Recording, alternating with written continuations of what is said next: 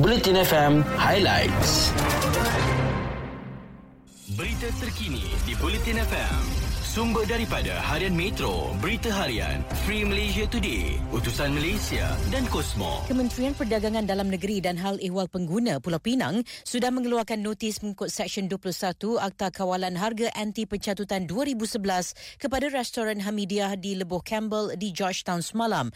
Notis itu diberi selepas penguatkuasa agensi berkenaan menjalankan pemeriksaan ke atas premis terbabit susulan tular dawaan pelanggan mengenai sotong goreng yang dijual pada harga tidak tidak munasabah. Seterusnya, polis Johor menafikan kemungkinan berlaku kejadian ragut jalanan membabitkan rakyat Singapura apabila sempadan Malaysia-Singapura dibuka.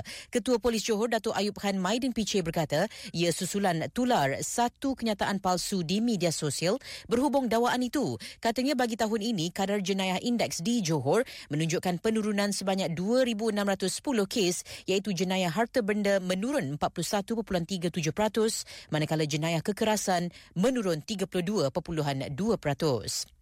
Dan seramai 539,284 peminjam Perbadanan Tabung Pendidikan Tinggi Nasional PTPTN tidak pernah membuat bayaran balik setakat 30 September lalu. Kementerian Pengajian Tinggi dalam jawapan disiarkan menerusi laman sesawang Parlimen semalam memaklumkan jumlah itu adalah daripada 2,424,009 orang peminjam yang menamatkan pengajian dan patut mula membayar balik pinjaman masing-masing yang berjumlah hampir 24.6 bilion ringgit. Dalam perkembangan lain, Jabatan Pengairan dan Saliran tidak menolak kemungkinan projek pembinaan sebuah lebuh raya menjadi antara punca berlakunya banjir kilat di Kampung Lembah Jaya Utara, Ampang baru-baru ini.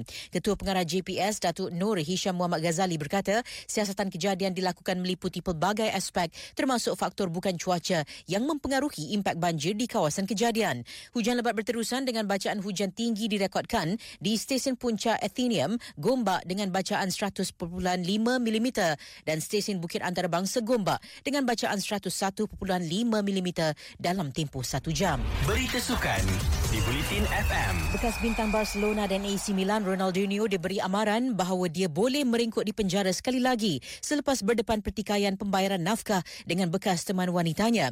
Laporan di Brazil menyatakan bekas bintang berusia 41 tahun itu diarah menyelesaikan hutangnya dengan Priscilla Coelho sehingga 1 Disember ini untuk mengelak asetnya dirampas dan kemungkinan dipenjarakan. Seterusnya dalam aksi Liga Juara-Juara Eropah, Manchester City menewaskan Paris Saint-Germain 2-1 dan mara ke pusingan 16 terakhir menjuarai kumpulan A.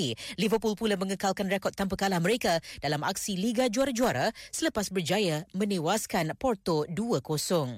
Nahis sekali Kedah Darul Aman FC KDAFC tetap mempunyai perancangan terhadap kapten mereka Badrul Bakhtiar pada musim depan walaupun pemain legenda itu dikabarkan bakal meninggalkan skuad hijau kuning untuk berhijrah ke pasukan lain. Pemain yang sudah menjaringkan 123 gol buat Kedah sepanjang karyanya itu kini hangat dikaitkan dengan penghijrahan ke Sabah FC musim depan. Menurut Ketua Pegawai Eksekutif KDA FC, pihaknya mengakui terdapat banyak desas-desus mengaitkan penghijrahan Badrul ke pasukan lain sekaligus mencetuskan rasa gelisah peminat yang masih mahu beliau kekal di Kedah pada musim depan.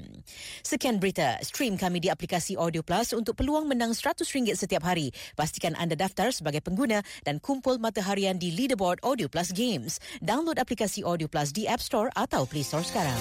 Ikuti berita-berita terkini di Bulletin FM.